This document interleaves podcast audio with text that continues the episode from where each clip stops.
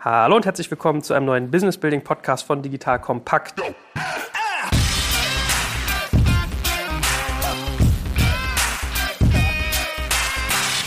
Mein Name ist Jörg Kaczmarek und ich sitze wieder mit dem Kenner schlechthin hier, mit dem guten Florian Heinemann. Hallo Flo. Moin, moin. So, und wir sprechen heute über ein Thema, was ja eigentlich jeden Investor beschäftigen sollte, und zwar Gründerteams. Ja, es gab ja früher so, als, als ich mal angefangen habe mit Gründerszene und Co., war immer diese leidliche Frage, was ist wichtiger, die Idee oder das Team? Das konnte wie keine Sau mehr hören. Und es besteht aber irgendwie generelle Einigkeit darüber, dass so ein Team noch total zentral ist. Und wir beide wollen heute mal so ein bisschen darüber sprechen, was eigentlich genau bei so einer Gründer-Team-Zusammenstellung eigentlich wichtig ist. Was für Persönlichkeitsmerkmale sollte man haben? Welche Kompetenzen braucht man? Wie ergänze ich die? Und dann aber sicherlich auch mal so Fragen, was tue ich eigentlich, wenn es kracht. Ja, also äh, Eskalation managen, Trennungen irgendwie bewältigen, das ist so unser Themenspektrum. Ja, lass uns doch da gleich mal genau mit der, der ursprünglichen Frage reingehen, die, die Zusammenstellung. Was, was sollte man denn eigentlich haben? Da gibt es ja viele, viele Theorien oder Ansätze drüber. Wie viele Gründer sind gut und welche Kompetenzen sollte man eigentlich abbilden? Ich glaube, die, die, die Erfahrung zeigt das ein bisschen und ich glaube auch letztendlich, wenn man darüber nachdenkt, man muss, glaube ich, zwei Dimensionen dabei beachten. Das eine ist sicherlich so diese Kompetenzdimension, ne? die steht ja auch mal sehr stark im Vordergrund. Also sprich, hat das Gründerteam äh, die Kompetenzen,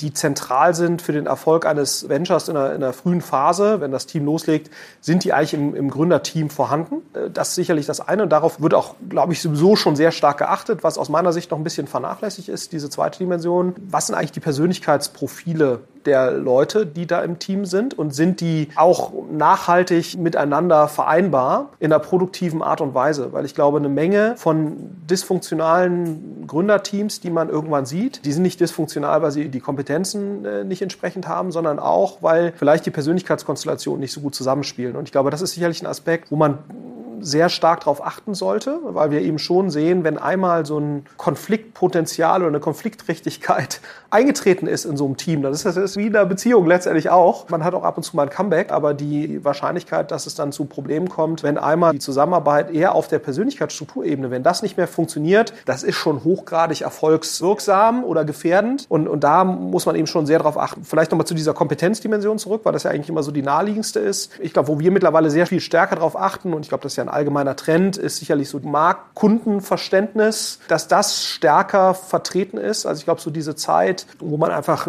Leute nimmt, die execution stark sind, egal ob die jetzt wirklich Ahnung von der Industrie oder der, der Zielgruppe haben, das ist so ein, aus meiner Wahrnehmung nicht unbedingt komplett vorbei, aber man merkt schon, glaube ich, dass so diese Bedeutung, eine Person muss eigentlich diese Zielgruppe sehr gut kennen und in der Lage sein, das auch in ein Produkt zu übersetzen. Das hat sich schon sehr stark durchgesetzt, dass das eigentlich zentral ist, auch aus einer ganz ökonomischen Logik. Man merkt eben schon, dass Produkte eigentlich nur dann nachhaltig erfolgreich sind, wenn sie in der Lage sind, Kunden zu binden egal welches Produkt oder Service es letztendlich ist. Nur dann schafft man es eigentlich, ein ökonomisch sinnvolles Business irgendwann mal aufzubauen. Und es hat schon enorme Vorteile, wenn das in einem Gründerteam vorhanden ist. Ne? Weil die andere Alternative wäre ja, man holt sich so jemand dann später dazu oder man holt so jemanden in die zweite Reihe. Und ich würde schon sagen, dass es so eine gewisse Überzeugung oder einen gewissen Trend gibt, dass eigentlich diese Kompetenz und diese Fähigkeiten schon im Gründerteam vorhanden sein sollten. Eine andere Fähigkeit oder anderes Fähigkeitenspektrum ist sicherlich noch so dieses ganze Thema Vermarktungsseite, was häufig vorhanden vorhanden sein sollte. Das kann sowohl in Richtung Marketing sein, das kann aber auch in Richtung Sales, Vertrieb sein, je nachdem, worum es eben geht. Und häufig geht eben diese Fähigkeit ja auch mit einher mit der Fähigkeit, Dritte zu überzeugen, also auch Mitarbeiter und Investoren. Ne? Das ist sicherlich dann weniger eine Fähigkeit im, im Sinne von jetzt eine harte Kompetenz, sondern eher eine Fähigkeit im Sinne einer Persönlichkeitseigenschaft, die sich eben materialisiert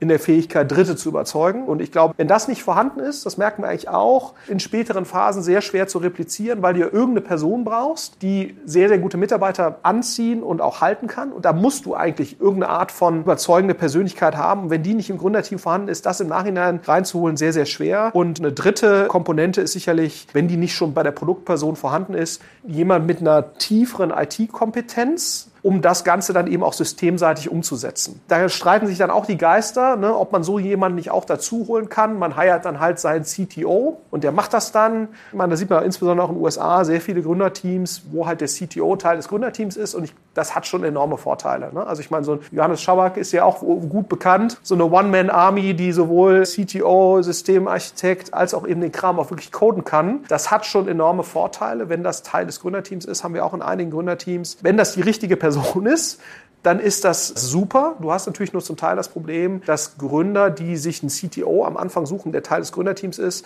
wenn sich dann im Nachhinein rausstellt, das ist eigentlich nicht der richtige CTO, der dann mitskaliert, dann hast du natürlich eher ein Problem, wenn der dann Teil des Gründerteams ist. Ne? Und das ist natürlich teilweise schwer zu sehen. Gerade also bei sehr jungen CTOs, das macht ja auch Sinn, sozusagen da Leute, die an den modernsten Technologien arbeiten, aber ob die dann wirklich in der Lage sind, eine große IT-Organisation, wenn es denn mal skaliert, mitzuführen, das weiß man eben nicht. Das heißt, einen Gründer technischen Bereich mit dabei zu haben, das kann ein absoluter Segen sein, ne? kann nach hinten raus eben auch problematisch werden. Aber ich glaube, tendenziell würde ich sagen, ein Produktgründer oder auch ein Technikgründer, und da bist du ruckzuck bei drei, vier Leuten, die so ein optimales Gründerteam umfasst. Ne? Und bei drei, vier Leuten äh, hast du eben auch sofort diese Thematik, die wir gerade hatten. Da hast du massenhaft Raum für zwischenmenschliche Konflikte, die dann eben ein hohes Maß an Dysfunktionalität verursachen. Und ich glaube, das hängt dann eben wieder an diesen Persönlichkeitsstrukturen. Worauf wir versuchen auch noch zu achten, ist sicherlich dieses Thema, wie viele Alpha-Tiere gibt es eigentlich in diesem Team? Ne? Weil was man schon sehen kann, ich glaube, Gründerteams vertragen nur eine begrenzte Zahl an Alpha-Tieren. Selbst wenn die alle Gründer sind und alle Geschäftsführer und so weiter, es hat schon enorme Vorteile, wenn es zumindest mal einen impliziten CEO gibt. Ob der jetzt explizit der CEO ist oder implizit, das ist eigentlich nicht so wichtig. Hm. Aber es gab, darf halt, glaube ich, nicht drei geben. Ne? Hm. So, und, ähm, und ich glaube, das ist nochmal so das Nächste. Und das ist auch ganz spannend, wenn du hier so teilweise irgendwelche Pitches hast und du merkst so, da fangen sich schon so Leute an zu widersprechen, auch vor dem Investor oder gehen sich aggressiv, äh, was heißt aggressiv, aber gehen sich so pa passiv-aggressiv, fallen sich ins Wort. Da merkst du schon so, oh, da ist schon so eine Persönlichkeitsdynamik, wo du weißt, wenn es mal nicht so läuft, ob das dann hält. Ne?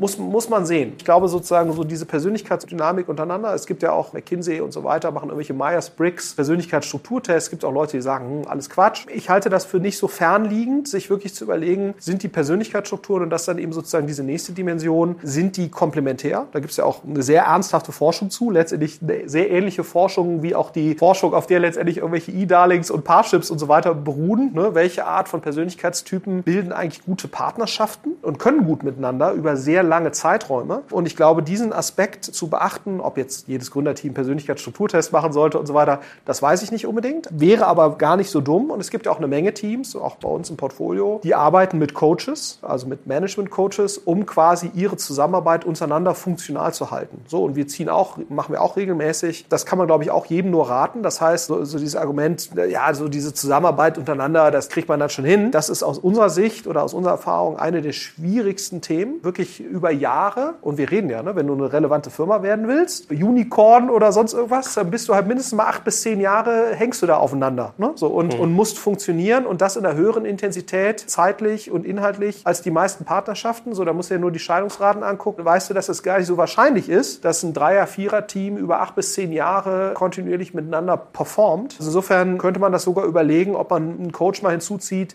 der mir dabei hilft, haben wir eigentlich die richtige Persönlichkeitsstruktur? Und wenn nicht, ist das quasi coachbar oder ist das so elementar, dass eigentlich die Zusammenarbeit immer wieder zu Konflikten führen wird? Weil ich glaube, das ist eine der spannendsten Sachen, wenn du Teamkonflikte mal versuchst zu analysieren. Ne, das ist ja vermeintlich dann über irgendwelche strategischen Themen oder sonst irgendwas. Wenn du dann aber mal wirklich dahinter gehst, und ich habe eine Reihe von Teamkonflikten jetzt mitbekommen, sowohl an, am eigenen Leib als, als Mitgründer, als auch eben als Investor, wenn du drauf guckst, mindestens 50 Prozent von irgendwelchen Konflikten, die du siehst, mindestens, hängen nicht an irgendwelchen inhaltlichen Themen, sondern dahinter sind immer irgendwelche, der eine steht immer im Vordergrund, ich stehe nicht im Vordergrund, ich will aber eigentlich im Vordergrund. So, und dann sagt man irgendwie, man einigt sich nicht über die strategische Ausrichtung. Aber häufig ist es, sind es häufig irgendwelche Eitelkeits-, persönlichkeitsbezogene Themen, die du, wenn du ein tiefes Verständnis der jeweiligen Persönlichkeitsstrukturen hättest, auch weißt, warum reagiert eigentlich jetzt gerade jemand so oder warum ist jetzt gerade jemand so. Du könntest damit eine Menge Verständnis erzeugen, was, glaube ich, auch Konflikte teilweise etwas besser äh, unter der Oberfläche halten würde. Mhm. So, jetzt haben wir ja verschiedene Punkte angegriffen. Mhm. Wir systematisieren mal ein wenig. Also Kompetenzen ist sozusagen der, der eine Aspekt, da hast du gesagt, äh, Marktkenntnis, Produktverständnis und im Idealfall eine IT-Kompetenz plus den Faktor Vermarktung, sprich Marketing und Sales. Mhm. Hast du generell so eine, so eine, Faustregel, dass du auch nach Disziplinen schaust? Also das ist ja immer so die Frage, muss das ein BWLer, ein ITler, ein Marketing-Guy, ein was weiß ich sein? Oder können auch irgendwie vier Techies gut gründen? Ist ein Team aus vier BWLern schlecht? Also hast du da irgendwie so Faustregeln, wo du sagst, du guckst dir Gründerteam nach den Disziplinen, was sie studiert haben?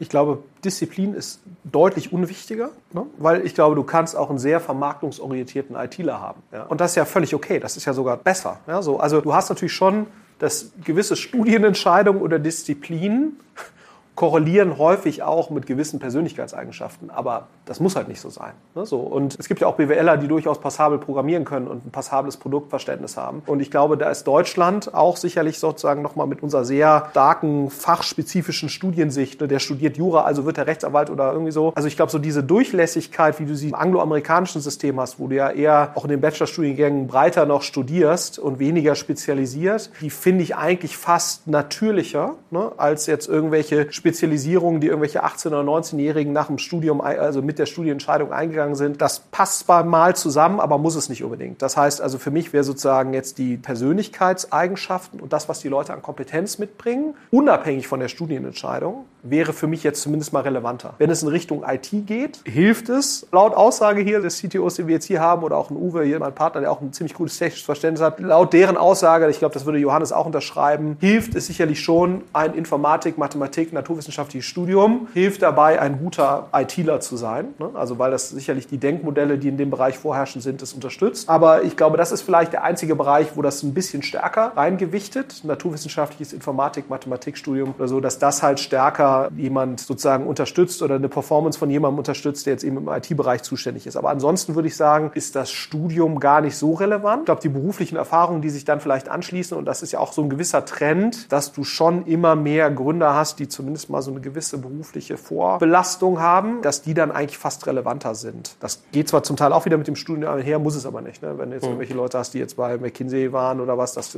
kommen ja aus allen Disziplinen. Aber erklär doch vielleicht mal, du sprichst ja von den Samwas immer so ein bisschen charmant, so suffisant von deinen alten Herren und Meistern. Ja. Äh, die haben ja ihre Lehrlinge mit Freude immer an der WHU rekrutiert. Mhm. Ja? Also Gründerteams wollen ja da immer WHU-Material. Andere gehen nach St. Gallen oder an die Apps oder an die HHL oder München ist auch irgendwie im Kommen. Wie erklärt sich das? Sind das irgendwie diese, das, ist, das geht ja stark in so eine MBA-Richtung teilweise, ne? Business Administration, wirtschaftsorientiert. Sind das irgendwie besonders geeignete Gründertypen, wenn die jetzt nicht in der Bank landen, sondern Businessverständnis haben und Lust auf Gründern?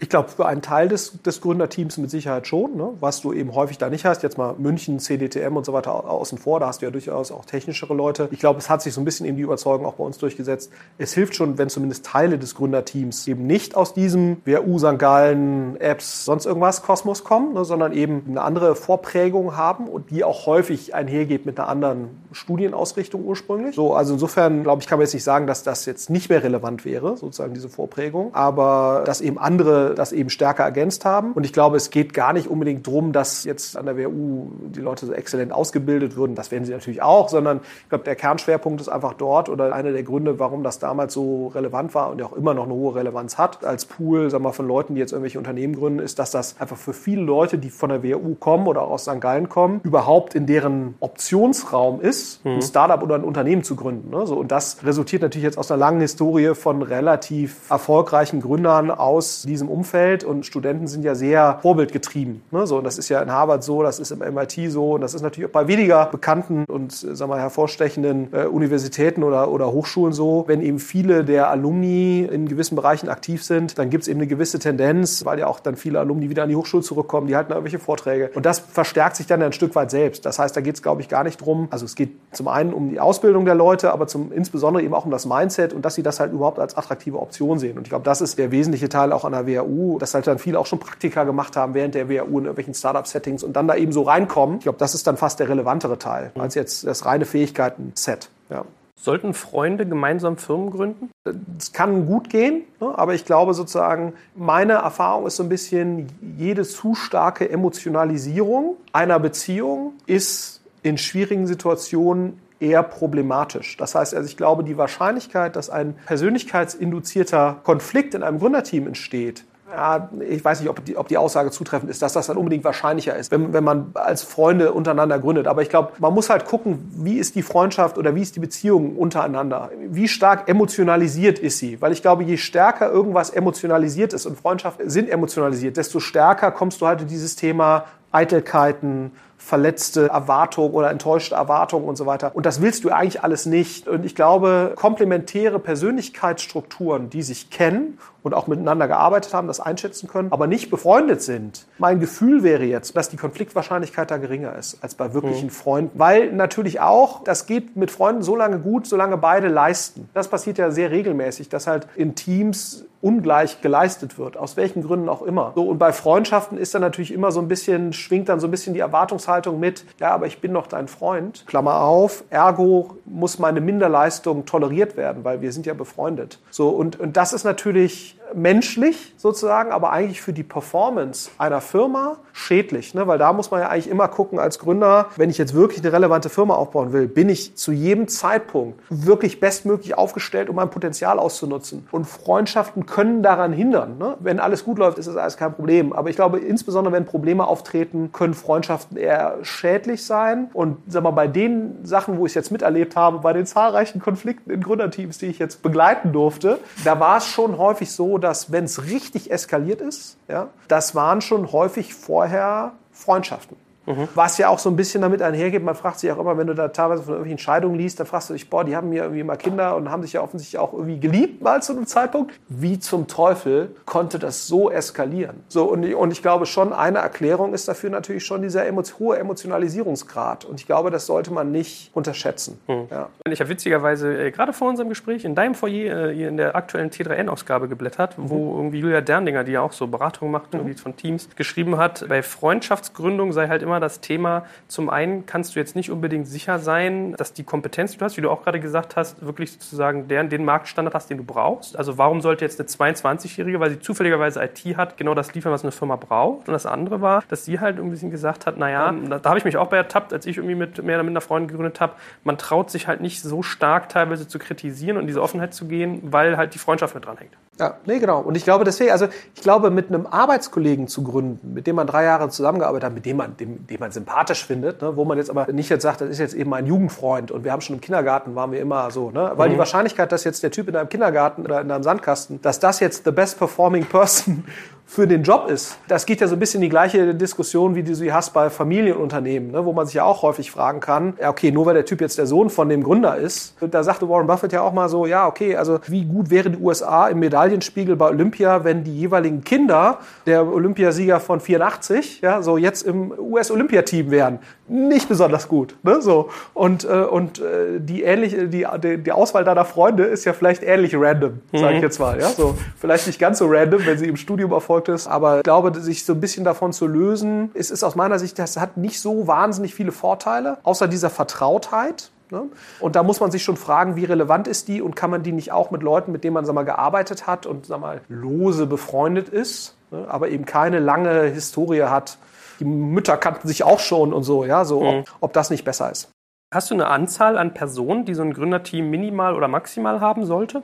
Also alleine gründen, weiß ich nicht so, ob ich das machen würde, weil ich glaube, das ist schon, wenn man sagt, man braucht wirklich zumindest mal einen relevanten Teil dieser, dieser Kompetenzen, die wir gerade gesagt haben, das kann nicht eine Person abdecken. Und auch das, Persönlichkeit, das Persönlichkeitsprofilspektrum, was man eigentlich haben sollte. Also zwei, zwei, ich sag mal zwei bis vier. Ja? Und was jetzt da das Beste ist, boah, müsste man auch mal wissenschaftlich untersuchen. Aber ich, ich täte mich schwer damit auch, da eine, eine, eine Kausalität irgendwie oder eine Hypothese abzuleiten. Aber ich glaube, alleine gründen, glaube ich, das kann man sagen, das ist, glaube ich, nicht optimal aus ziemlich offensichtlichen, auch logischen Gründen ob es jetzt zwei oder drei, und da gibt es sicherlich auch irgendwelche Psychologen, die da sagen, ja, aber zu dritt, mh, da ist immer einer an der Seite und so, deswegen ist besser mit vier. Da müsste man sicherlich mhm. mal einen Organisationspsychologen fragen, äh, wie da so die Dynamiken, die entstehen. Man muss aber natürlich sagen, das eine ist ja das Gründerteam und das andere ist ja dann, du ergänzt das ja, so ein Gründerteam, um Mitarbeiter, die ja dann auch teilweise aufsteigen in quasi den erlauchten Top-Management-Kreis. Und das ist zumindest auch so ein bisschen das, was ich erlebt habe. Die Gründer haben so einen gewissen Sonderstatus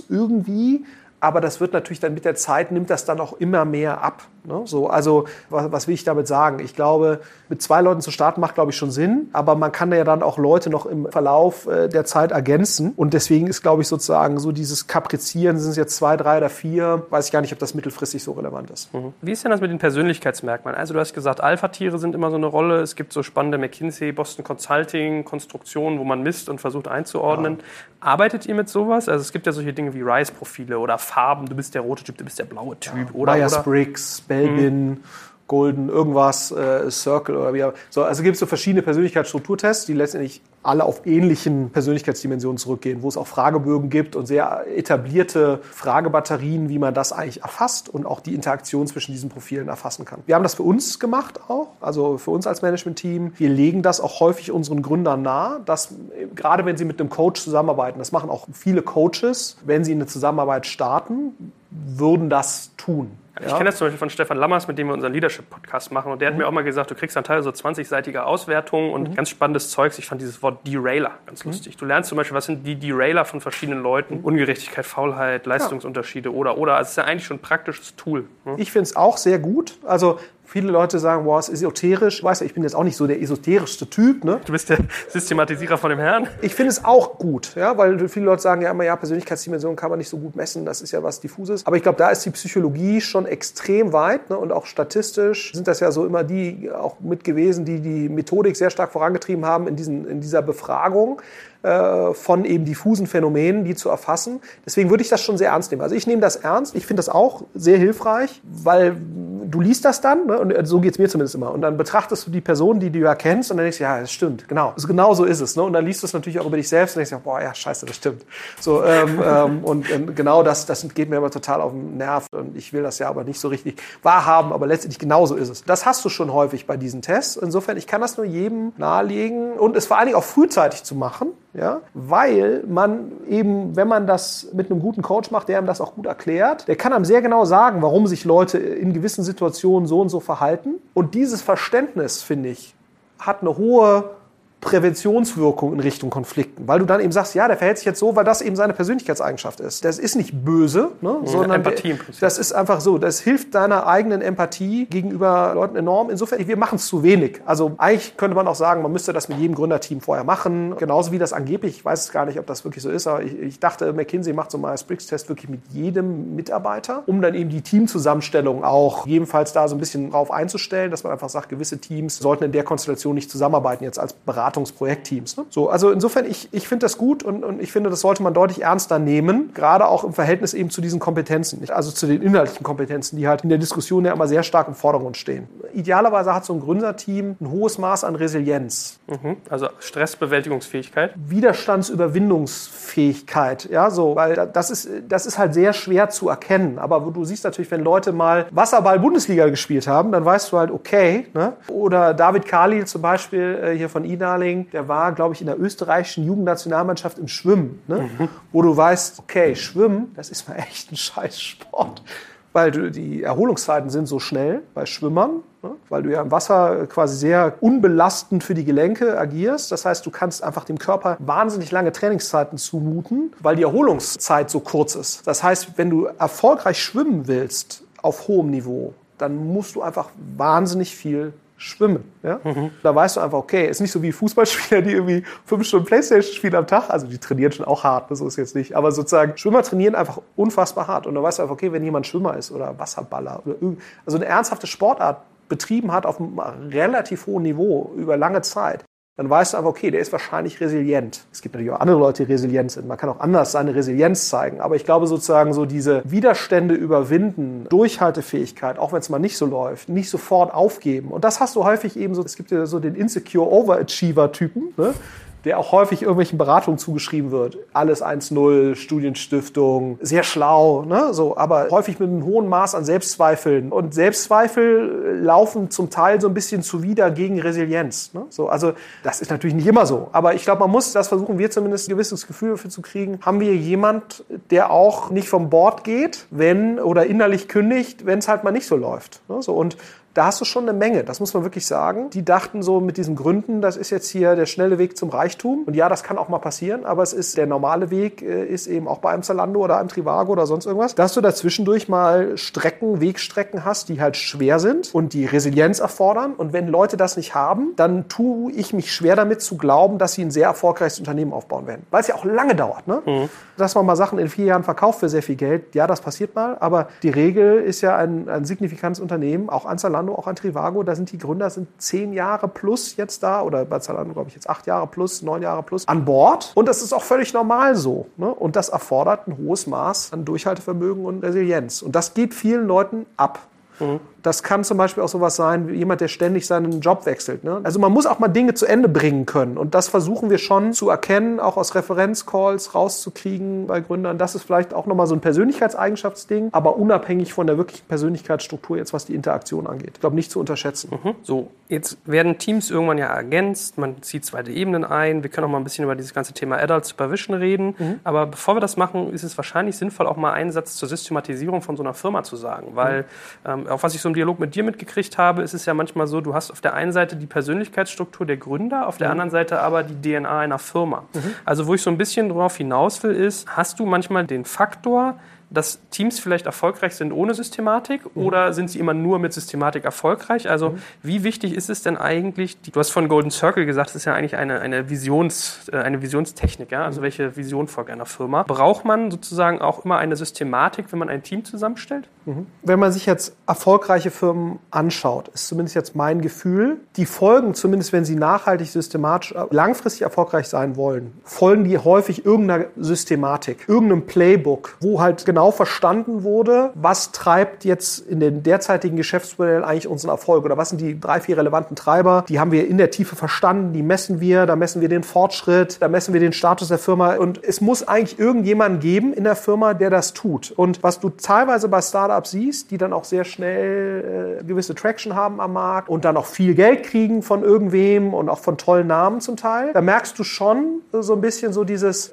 diese Denke, wow, ich habe es ja eigentlich schon geschafft, ich habe jetzt da diese tollen Investoren gewonnen und eigentlich ist, steht meine Firma jetzt schon richtig gut da. Und ich sage halt immer, nee, du hast das Potenzial, gut dazustehen, aber du stehst doch nicht gut da, sondern du, du musst eigentlich jetzt systematisch entwickeln oder eine Systematik entwickeln, wie du eigentlich erfolgreich bist, warum du erfolgreich bist. Und du brauchst nach meiner Erfahrung jemanden in der Firma, der das vorantreibt der das in der DNA der Firma etabliert. Wir wollen systematisch erfolgreich sein. Wo du sagst, so ein Airbnb, die haben vielleicht angefangen so als, oh, wir waren erfolgreich initial, weil wir ein cooles Produkt irgendwie hatten, so. Aber dann, wenn ich das richtig verstehe zumindest, wurde sehr hart dran gearbeitet, diesen Erfolg zu systematisieren. Genau zu verstehen, welche Hosts sind erfolgreich, wieso, wie müssen wir die behandeln. Diese Funnel-Denke genau zu quantifizieren und genau zu messen, wann ist eine Community eigentlich healthy und wann ist sie das eben nicht. So. Und, und ich glaube, da brauchst du jemanden im Gründerteam, der versteht, dass das wichtig ist. Weil ich habe häufig schon bei Firmen erlebt, selbst wenn sie tolle Investoren drin hatten, auch leider bei uns im Portfolio. Irgendwann kippt es halt dann mal, ne? weil das, warum ich erfolgreich war, wenn das nicht eine Systematik hatte und ich, oder ich diese Systematik nicht verstanden hatte. In dem Moment, wenn die Erfolgstreiber aus irgendeinem Grund mal aussetzen,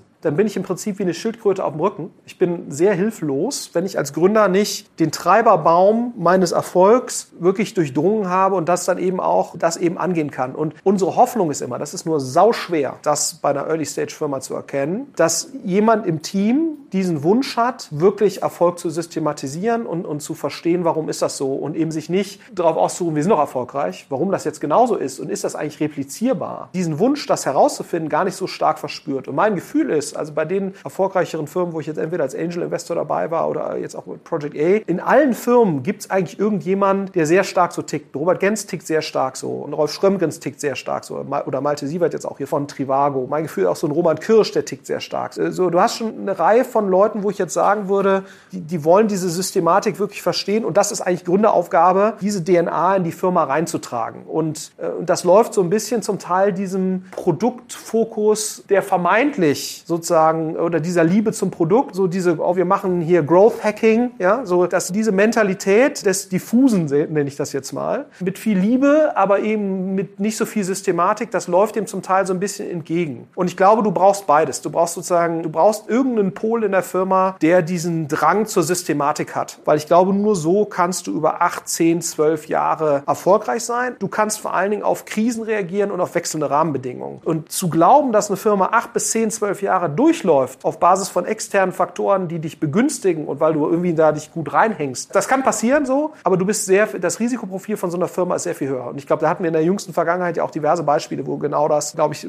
mit eines der Kernprobleme war. Und das finde ich immer ganz gut, das als Investor auch irgendwie zu haben. Mhm. Ja. Weil der, der Punkt, auf den ich ja jetzt sozusagen hinaus möchte, ist die Ergänzung und der Ausbau von Teams. Also du hast ja schon ein bisschen gesagt, zweite Ebene einziehen, Mitarbeiter holen. Wie gehst du da vor, wenn du Gründerteams und Organisationen ergänzen und erweitern willst? Ja, also passend dazu, irgendeiner muss der Champion für Data, Insight, jede Wertschöpfungskette dieser Firma mehr datengetrieben zu machen. Und es ist erstaunlich, wie selten das dann wirklich gelingt. Ne? Also obwohl wir das so auf dem Schirm haben und obwohl ich das auch so stark immer versuche irgendwie zu propagieren, eine Firma datengetrieben zu kriegen oder dateninformed, das ist echt nicht leicht weil du eben die Person, die das vorantreiben muss, die muss das gut finden, die muss den Wert dessen verstehen und die muss es dann auch noch umsetzen können und in die Organisation reintragen. Das gelingt erstaunlich selten. Das muss man also auch bei uns leider im Portfolio, das ist äh, bitter, aber so ist es. Aber äh, das, das ist unser Versuch zumindest. Wir versuchen sehr schnell, wenn das nicht im Gründerteam vorhanden ist, Leute dazu zu holen, die die Fähigkeit haben, eben das, was in der Firma passiert, datenbasiert abzubilden und in die Wertschöpfungsketten der Firmen zu integrieren. Und wie gesagt, sau schwer, weil es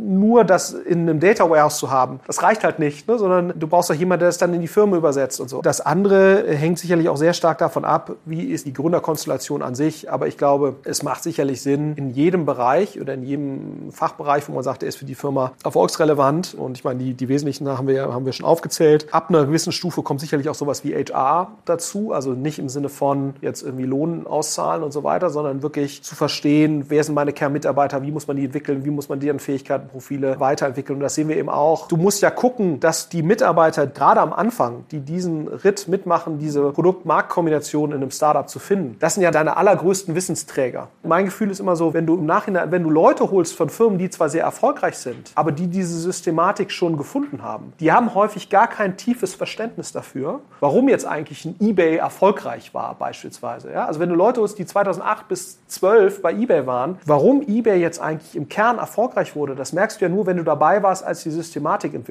wurde. Nur dann hast du wirklich tiefes Verständnis. Das heißt, die, de, deine Mitarbeiter, die früh dabei sind, das ist eigentlich deine beste Ressource oder deine wertvollste Ressource. Die musst du halten. Das heißt, so dieses Thema HR im Sinne von Personalentwicklung, Retention, wie musst du Leute weiterentwickeln, auch auf individueller Ebene, ist auch mein Gefühl, dass das auch nochmal wichtiger wird, so im ganzen Zuge dieser Millennial Generation, whatever Diskussion, dass eben Leute da anspruchsvoller geworden sind und dass natürlich auch die Konkurrenz um gewisse Talente viel höher ist. Das heißt, um Leute zu halten, musst du dich einfach viel mehr anstrengen. Das heißt also, da frühzeitig zu investieren macht, macht total Sinn. Und klar, dann haben wir eben diesen Bereich Technik, Produkt, Vermarktung, ob es jetzt Sales oder, oder Marketing ist, außen vor. Das sind aus meiner Sicht jetzt neben BI die wichtigsten Bereiche. Und da sollte man sicherlich, selbst wenn, der, wenn ein Gründerteam okay aufgestellt ist, jeweils noch eine sehr qualifizierte Person dazu holen. Wir versuchen eher nach dem Grundsatz zu agieren, Potenzial schlägt Erfahrung da. Ne? Also das ist, haben wir eigentlich sehr gute Erfahrungen mitgemacht. Dass wir gesagt haben, wenn man Leute findet, die ein hohes Potenzial haben, denen die Entwicklungschance zu geben, gerade in der frühen Phase, führt häufig zu besseren Resultaten, als jetzt da zu erfahrene Leute reinzuholen, die dann vielleicht auch gerade in so einer frühen Phase so diese, diese frühe Produkt-Markt-Kombination zu finden, dass das häufig besser funktioniert. Aber ja. Ja, wäre sonst genau meine Frage gewesen. Also man kann es ja bei einigen Anbietern gerade beobachten. Also nehmen wir irgendwie einen Soundcloud, wo ein Alexander Jung jetzt irgendwie vom ehemaligen ehemaligen Vimeo-CEO abgelöst wurde. Denken wir an Uber, wo der Kalenic jetzt irgendwie auch durch einen eher ja, geordneten, sozusagen ein bisschen bodenständigeren Typ abgelöst wurde. Also worauf ich hinaus will, ist, haben Gründerteams dann manchmal auch eine gewisse Halbwertszeit? Macht es Sinn, dann aktiv darüber nachzudenken, ob man sich Seniorität, Markterfahrung, also Seniorität im Thema oder im Aufbau einer Firma reinholt? Ich glaube, das kann schon sehr viel Sinn machen. Ne? Weil ich glaube, wenn man merkt, so jetzt Zalando hat das ja nicht gemacht, also Robert Gens ist ja immer noch äh, CEO, da gibt es sicherlich auf technischen Bereich hier den Eric Bowman, der ist ja, glaube ich, auch deutlich über 40. So, da hat man sich schon an Erfahrung reingeholt, aber Philipp Erler zum Beispiel spielt ja immer noch, die leiten diesen Bereich zusammen und der ist ja quasi mit Zalando äh, groß geworden. Ne? So, also ich glaube, da gibt es jetzt kein Pauschalrezept. Es gibt ja durchaus Leute, die halt mit der Firma mitwachsen und diese Fähigkeit haben, die dann keine Adult Supervision irgendwie brauchen. Äh, also insofern, glaube ich, kann man nicht pauschal sagen, es macht immer Sinn, ab einem gewissen Punkt dann jemanden Seniores dazu zu holen, aller Eric Schmidt oder Sheryl Sandberg oder sonst irgendwas. Also ganz hochtrabende Beispiel zu nennen. Aber ich glaube, es ist halt wichtig, als Gründerteam eine Sensibilität dafür zu haben und eine ehrliche Betrachtungsweise. Und dabei hilft natürlich auch ein Coach oder dabei hilft ein Investor, idealerweise. Ne? Aber natürlich auch nicht jeder Investor. Das ist ja auch schon eine sehr, sehr hohe Anforderung an den Investor selbst, zu verstehen, hier so ein Robert, skaliert der jetzt eigentlich oder müsste man den eigentlich noch ergänzen? Ne? Weil wenn du natürlich einmal so eine Adult Supervision Entscheidung getroffen hast, das ist natürlich auch auch hoch riskant, ne? weil wenn diese beiden Leute nicht miteinander funktionieren, dann hast du ja sozusagen an der Spitze des Unternehmens dann schon mal den Konflikt.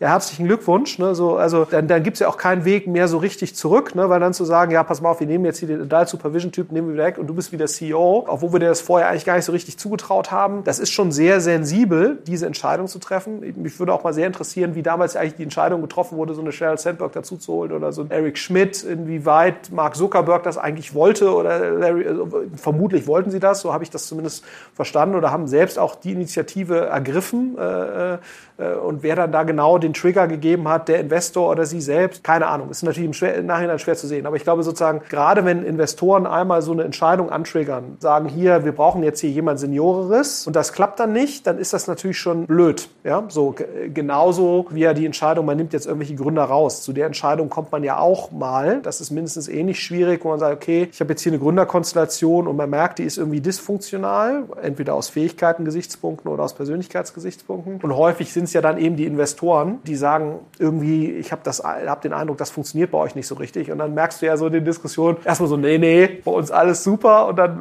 dann merkst du dann so ein paar Wochen später, dann kommt dann in der Regel äh, die Person dann doch nochmal auf dich zu, die du angesprochen hast. Sagst so, ja, du hast schon recht, eigentlich, das ist eigentlich so hier Mist. So, und wie lösen wir das denn jetzt? Ne? So, und da ist ja das, das gleiche Thema. Ich glaube, wenn du einmal so ein Thema ausgesprochen hast und diesen Prozess angehst, das ist dann schon sehr, ist dann schon eine heikle Phase für die Firma und sollte dann in der Regel eben nicht schiefgehen. Und das gilt sowohl für dieses Adult Supervision Thema, weil du dann ja letztendlich ein gewisses Misstrauensvotum gegenüber dem Gründer aussprichst, als auch eben gegenüber einer Einzelperson, die dann eben ausscheiden muss mhm. ja, oder sollte.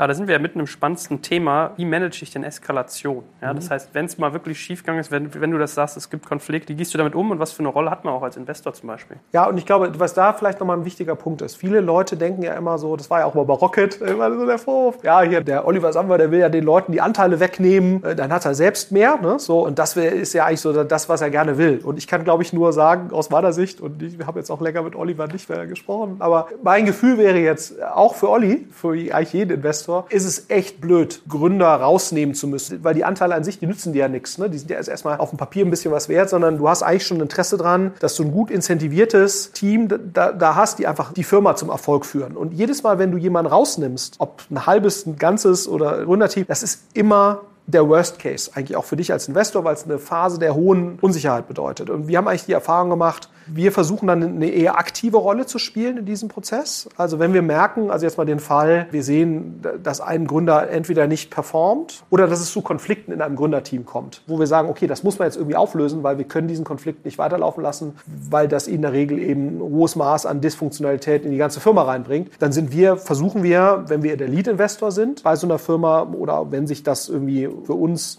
oder wenn wir das Gefühl haben, dass wir diese Rolle wahrnehmen können, versuchen wir eigentlich eher eine aktive Rolle zu spielen. Auch um den Konflikt zwischen dem Gründerteam möglichst gering zu halten. Weil auch wenn ein Gründer ausscheidet, muss ja trotzdem, der hält weiterhin auch noch Anteile. Du willst ja weiterhin äh, eine zumindest mal funktionale Zusammenarbeit gewährleisten. Das heißt, was wir eigentlich versuchen ist, die Gründer, die wir für diejenigen halten, die am besten in der Firma bleiben sollten, die versuchen wir zuerst eben zu informieren, zu sagen, pass mal auf, wir glauben, das ist so, dass ihr euch trennen solltet, ergänzen solltet, kannst du das nachvollziehen aus den und den, den Gründen. Und wenn da bei dem Gründer eine gewisse Einsicht da ist oder kann ja auch sagen, nee, ihr habt Unrecht, das ist auch fein. Ne? So, aber wir, wir würden das nie gegen ein Gründerteam machen, sondern eigentlich immer nur mit dem Teil des Gründerteams, den wir für unverzichtbar halten oder den wir für den Treiber der Firma halten, den versuchen wir sozusagen zu überzeugen, sagen, glaubt ihr nicht, dass es anders besser wäre? Wenn die dann damit fein sind, dann gehen wir in der Regel auf die anderen Investoren zu und versuchen auch dort quasi dafür zu werben. Und wenn dort auch eine Einigkeit da ist, dann gehen in der Regel wir auf die Person zu oder die Personen, wo wir glauben, dass sie aus der Firma ausscheiden sollten, aus den, aus den gegebenen Gründen, um dann auch so ein bisschen bisschen den, das Gründerteam an sich zu schützen und da eben weiter die Funktionalität zu erhalten. Und wo wir dann eben sehr gute Erfahrungen mitgemacht haben, das ist vielleicht auch nochmal ein, ein sehr relevanter Hinweis, geht es ja immer zwangsläufig auch um Geld und um Anteile und so weiter. Und, und was für mich nochmal ein ganz wesentliches Learning die letzten paar Jahre war, es hilft enorm, Gespräche mit den ausscheidenden Personen und den verbleibenden Personen erstmal getrennt zu führen. Das heißt also, die Punkte zu identifizieren, über die man sich einigen muss und dann einzeln durch uns oder vielleicht sogar eine noch neutralere Person, das kann beispielsweise ein Anwalt sein, dem beide vertrauen, ähm, sagen wir, so einen gewissen Einigungskorridor vorauszuloten. Weil wir die Erfahrung gemacht haben, wenn man, man hat ja immer unterschiedliche Ansichten zu jedem Punkt. Die sind auch völlig legitim. Ne? Also das hat jetzt nichts mit Trump, Fake News und so, sondern das ist ja, man kann zu vielen Punkten unterschiedliche Ansichten haben. Haben. Zum Beispiel, ob jetzt das Vesting noch weiterlaufen sollte bis Ende des Jahres, wenn jemand ausscheidet im Juni, weil er ja irgendwie kompensiert werden muss für sein frühes Ausscheiden. Und man kann aber auch sagen, nee, das Vesting stoppt in dem Moment, wo er ausscheidet. Für beides gibt es gute Argumentation und da hilft es einfach, ein Einigungskorridor schon durch eine neutralere Person, das können die Investoren sein, wenn, man, wenn beide einen guten Draht haben äh, zu den beiden Parteien, oder eben noch eine neutralere Person, wenn man die Dinge schon vorbespricht und versucht, den Einigungskorridor in diesen Punkten schon in Einzelgesprächen vorab herzustellen. Das hört sich nach einem einfachen, kleinen Schritt an, aber aus meiner Erfahrung sorgt das enorm dafür, dass Konflikte nicht eine gewisse Eskalationsstufe erreichen. Weil das Problem ist, wenn einmal ein Konflikt eine gewisse Eskalationsstufe und Emotionalität erreicht hat, in einem Punkt, dann überträgt sich das auf den Gesamtkonflikt. Also das das ist so, Emotionalität in Konflikten ist ein Virus, der sich leider sehr schnell auf einen Gesamtkonflikt ausbreitet. Und das ist extrem schädlich. Und das muss man nach meiner Erfahrung verhindern. Und, und wir sind dann an solchen Punkten, zumindest versuchen wir das, eher großzügig. Das heißt also, wir versuchen dann eher nicht um das letzte Prozent zu falschen und die letzten drei Monate noch Abfindungen und Weiterzahlungen und sonst irgendwas, sondern zu sagen, ganz vorne steht die Funktionalität der Firma wiederherzustellen. Weil das ist ja das, das, das schützenswerte Objekt, dass du eine Funktionalität im Management-Team wiederherstellst und eine Funktion Funktionsfähigkeit und alles andere ist eigentlich sekundär. Und ob das jetzt ein paar tausend Euro mehr oder weniger kostet, das ist eigentlich äh, vernachlässigbar. Ne? So, und ich glaube, das ist auch nochmal ein Punkt, den ich jedem nur raten kann. Viele versuchen dann wirklich bis aufs allerletzte ihre Ansprüche mit Fairness, Empfinden da irgendwie durchzudrücken. Und ich glaube, das ist ein Fehler, weil ich glaube, wenn man mal das im, im Gesamtkontext sieht, dann ist sozusagen eine, eine Firma, über die man ja häufig auch Jahre da in seiner Zeit investiert hat, ob das jetzt 5.000 oder 10.000 Euro mehr kostet, jemand sozusagen eine halbwegs gütliche Einigung herzustellen, das ist häufig nicht so wichtig. Und da, da kann ich nur jeden empfehlen, an der Stelle eher an der großzügigen Seite des eigenen Gerechtigkeitsspektrums zu agieren. Das hat sich bewährt in, in allen Dimensionen. Hm. Wie geht man mit so emotionalen Geschichten um? Also Ego, verletzter Stolz, Ungerechtigkeitsempfinden. Wie arbeitest du da? Das ist. Ähm das sind ja auch geplatzte Träume manchmal. Ja, absolut. Es ist, die Schwierigkeit ist natürlich immer, immer wenn jemand irgendwo ausscheidet. Immer. Du hast ja nur ganz wenige selbst wenn sie wissen, dass es eigentlich richtig ist, die in der Lage sind zu sagen, das war einfach nicht gut, was ich hier gemacht habe die letzten paar Jahre oder dass andere können das vielleicht besser, weil es natürlich, weil ich glaube, was vielen Leuten sehr schwer fällt, ist diese Differenzierung. Nur weil ich in einem gewissen Kontext vielleicht nicht ganz so performant war, nicht so passend war, ne? nicht so passend war und deshalb nicht so performant oder andere das besser, heißt ja noch lange nicht, dass ich jetzt als Person minderwertig bin oder, oder nutzlos oder sonst irgendwas. Und ich glaube, es gibt nur wenige Leute, das habe ich gelernt, die in der Lage sind, das zu differenzieren, zu sagen, auch wenn ich jetzt nicht der Richtige war, gerade wenn es ein Stück weit gezwungen ist. Du hast natürlich auch Gründer, die das selbst feststellen feststellen. Da ist das nicht so problematisch. Aber gerade in den Fällen, wo du selbst als Investor entscheidest und als anderer Teil des, mit, gemeinsam mit dem Rest des Gründerteams, da muss jetzt jemand raus, hast du immer verletzte Eitelkeiten. Und da gibt es wenige, die da wirklich Einsicht zeigen und damit souverän umgehen. Es gibt aber schon einige, das finde ich immer wieder bemerkenswert. Und deswegen glaube ich, ist es auch unglaublich wichtig. Und ein Element davon ist eben auch diese Großzügigkeit ne, äh, gefühlt, weil man damit natürlich auch nochmal eine Wertschätzung ausdrücken kann und sagen kann, du hast einen gigantischen Job gemacht bis hierhin. Wir glauben nur, dass aus den und den Gründen das jetzt so, hm, hm, so. Und das drücken wir auch nochmal aus, indem wir sagen, du kriegst jetzt nochmal das Vesting bis Ende des Jahres, weil wir einfach finden, das hast du super gemacht und wir würden auf fände es toll, wenn du weiter im Beirat der Firma bist, so. Ja, also ich glaube, damit drückst du eben auch nochmal, ich glaube, die, weil diese verletzten Eitelkeiten, das ist genau das, was dann eben dazu führt, dass diese Konflikte eskalieren. Und ich glaube, da ein gewisses Maß an Empathie und Großzügigkeit zu zeigen, macht unglaublich viel Sinn, ohne dass es einen jetzt wahnsinnig viel kostet. Und ich glaube, es kann die ganze Sache sehr viel menschlicher, aber letztendlich auch deutlich produktiver nach hinten raus und, und funktionaler nach hinten raus gestalten, weil man braucht sich immer dann nochmal in der Regel. Ja? So, und, und ich glaube, das gelingt vielen Gründern dann nicht, weil es ja häufig dann, wenn es zu so einem Punkt kommt, dann vorher schon verletzte Eitelkeiten gab und dann findet man dann jemanden eher doof und will dem dann eigentlich noch einen mitgeben, ne?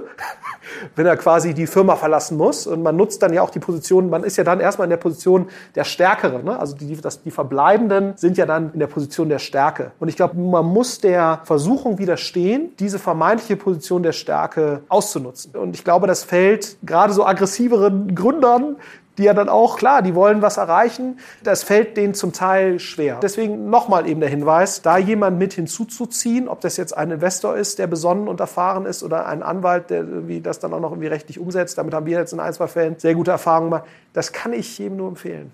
Ja. Hervorragend. Ich danke dir ganz herzlich, dass du so viel langjährige Erfahrung mit uns geteilt hast und freue mich schon aufs nächste Mal. Ja, in diesem Sinne. Mach's gut. Ciao.